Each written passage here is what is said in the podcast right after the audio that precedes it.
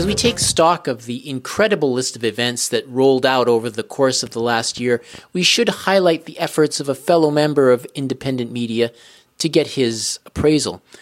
James Corbett is based in Japan. He is the editor, webmaster, and writer, producer, host of the Corbett Report, an outlet started in 2007 and dedicated to an independent critical analysis of politics, society, history, and economics. James himself is an award winning independent journalist and has given talks and lectures related to his alternative coverage in places around the world. He joins us now to talk about his appraisal of what constitutes the main story or stories of the past year. Thanks for appearing on the show, James. It's good to host you again.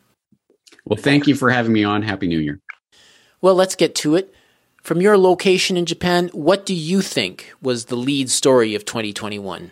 If people want a, a, sort of more detailed answer on this, they can go to two places. I did a, a, New World Next Year video at the end of last year with my co-host James Evan Pilato of MediaMonarchy.com, where I discussed the year in uh, in review, and also I wrote an editorial called 2021 Year of the Apocalypse.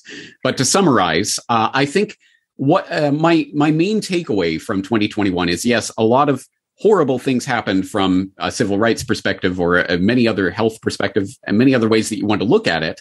Um, but I want to focus on the counteraction of that that growing uh, biomedical tyranny that we're starting to see the erection of the biosecurity state the the counteraction of that the the great uprising or whatever you want to call it of people around the world becoming conscious of the fact that we are not living in the type of reality that they evidently thought we were living in just a couple of years ago and becoming activated on that front. So, of course, we have seen all sorts of resistance movements and marches and protests and other things popping up in uh, place after place around the world in uh, in protest of the various mandates that are coming into view. And unfortunately, they have not solved everything and derailed the biomedical agenda and all of the things that we're seeing. But I think it is at the very least, it is the the the necessary start to an actual movement that will derail this uh, biosecurity state. So it, I, I frame it that way in terms of 2021 was the year of the apocalypse, but I mean that in the literal sense of apocalypse, as in revelation, the great unveiling. People are starting to see what is really happening, what is taking place, and they are starting to choose their what side of the line they're on, whether they are in in uh, on board with this uh, increasing biomedical authoritarianism or whether they are opposed to it. And I think that is at least the the necessary predicate for an actual resistance movement that hopefully will arise in 2022. You see 2021 as the year people all over the world are pushing back against these measures. You mentioned that people are quitting their jobs rather than proceed with vaccinations and vaccine passports and upcoming the, the Great Reset. Uh, the mainstream media and much of the alternative media are saying these are misinformed people, saying that racists are behind it, misogynists are behind it, so they get portrayed in awful ways. And these depictions are definitely affecting people. Uh, I have even heard progressive people talking about mandatory vaccinations being necessary. Will these sorts of messages in place, uh, will the, with these sorts of messages in place, are we looking at a deep divide, a segregation within the population? And if so, what how would that affect the resistance movement? A very insightful um, comment, I think, because certainly segregation may be one of the words for the year of 2021 in terms of the uh, obviously vaccinated versus unvaccinated segregation, um, but also pitting parts of the population against each other. And as you say, there are people who are choosing to go along with what is happening right now in the name of public health because they do not see a deeper agenda at play. So that is happening. On the other side, um, I think in the past, it, certainly in the past few months, we've started to see even some of those progressives who were lining up on the side of the uh, the biomedical tyranny that's coming into view, starting to change their tune. And Paul Kingsnorth and others have started to say, "Well, actually, I was on board with this, but now I'm not. I, I, I see the problems of this." So I think there is a change that's happening on that front. Um, but I think ultimately this is uh, uh, essentially this is what we make it and this is why in 2021 i made the conscious decision to um, to direct my efforts towards focusing more on solutions things that we can actually do about what is happening rather than simply focusing on the bad things that are happening. And I think that is important because that does influence the type of resistance movement that will arise. As you say, it's not just protests and marches, which are I, there is a place for that and that does have a use but that that cannot be the answer to what is going on right now. And the specific story that i highlighted as my story of the year back in that new world next year conversation uh, a few weeks ago was the picnic protest movement that uh, has taken place not just in europe but also in even my hometown of calgary and other places where we're starting to see these types of health pass mandates. You must present your papers to gain access to this restaurant or this bar. Well there are people who are saying okay I'm going to have my little picnic out on the street. And hey, anyone can come join me and we'll have a party out here. We don't need their restaurants or their bars, their, their establishments where they're trying to keep us out of. We can create our own. And that is the spirit of the resistance movement that I would, at the very least, aspirationally like to see taking place in the world, because I think that form of resistance, not simply demanding for uh, scraps from the, the master's table, but for creating our own table and having our own picnic. Why not? I think that is the spirit of the resistance movement that could actually change the way things are heading. Well, certainly, if it's not getting covered in the mainstream media, at least that I have seen, that could be a way in which this divide is being crossed.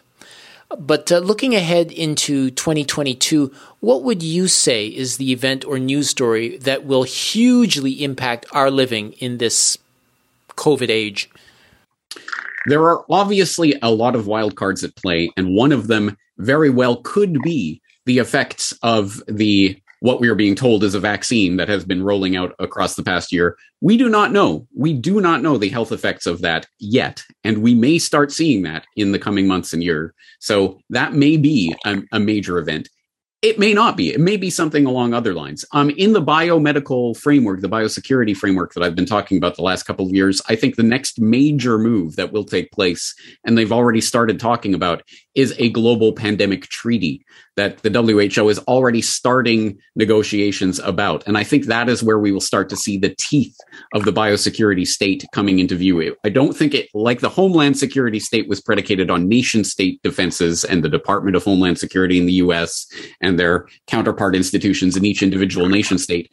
I think the biosecurity state will be predicated on some sort of global pandemic treaty. We can't have this chaos of people closing borders and having all these different rules. We have to harmonize all these rules and regulations and have some sort of central body for deciding when to close down a country's borders and that sort of thing. And I think that probably won't happen this year, but the the, the negotiations will begin on that this year.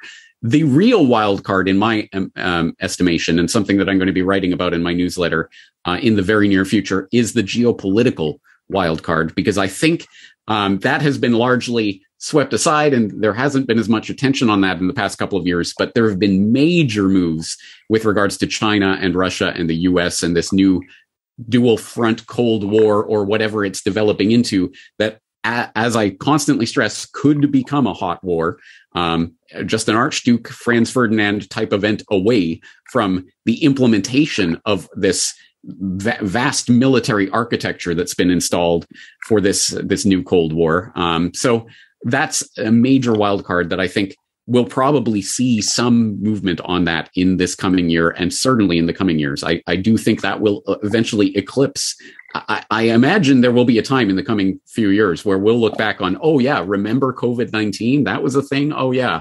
Oh, and then World War III started, something along those lines. So I'm afraid that isn't happy news for the new year, but I do, I do think we uh, neglect the geopolitical peril that we're in right now at our own risk.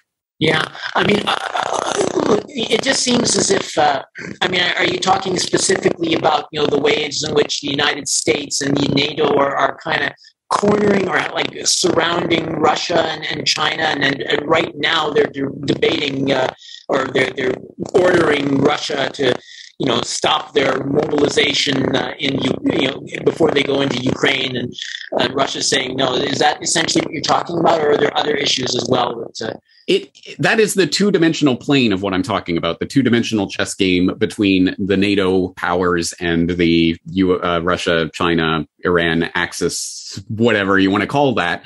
Um, that is the two dimensional chess game that's taking place. But I always try to talk about the three dimensional chess game in which I think there are elements of the power structure in both of those sides of this Cold War that are helping to manipulate these things along towards the achievement of some sort of global governance architecture. And that will or will not look exactly like a singular global government. It may look like some sort of 1984 scenario with the warring powers perpetually at war with each other. But at any rate, I think that is um, the the type of design that we're heading into. And I have a lot more to say about that. And in fact, I am working on a long term documentary project that will probably be the most important thing I'll ever do. That I I hope will actually get out there before some sort of World War III scenario actually develops, so that I can actually warn people about what's coming. Yeah, and I guess I should also mention that uh, when you talked about solutions, I mean that that's a, a, major feature of your site these days. You know, finding a positive solution for for all of these uh, different levels that uh, that, that, we're uh, encountering. Um, yeah, I don't know if that's something like uh, I don't know. Is that is that a, a, new challenge? Is it something that, that you you have a lot of gusto for, or is it something that's maybe uh, a little bit more difficult than you originally thought to, to put together?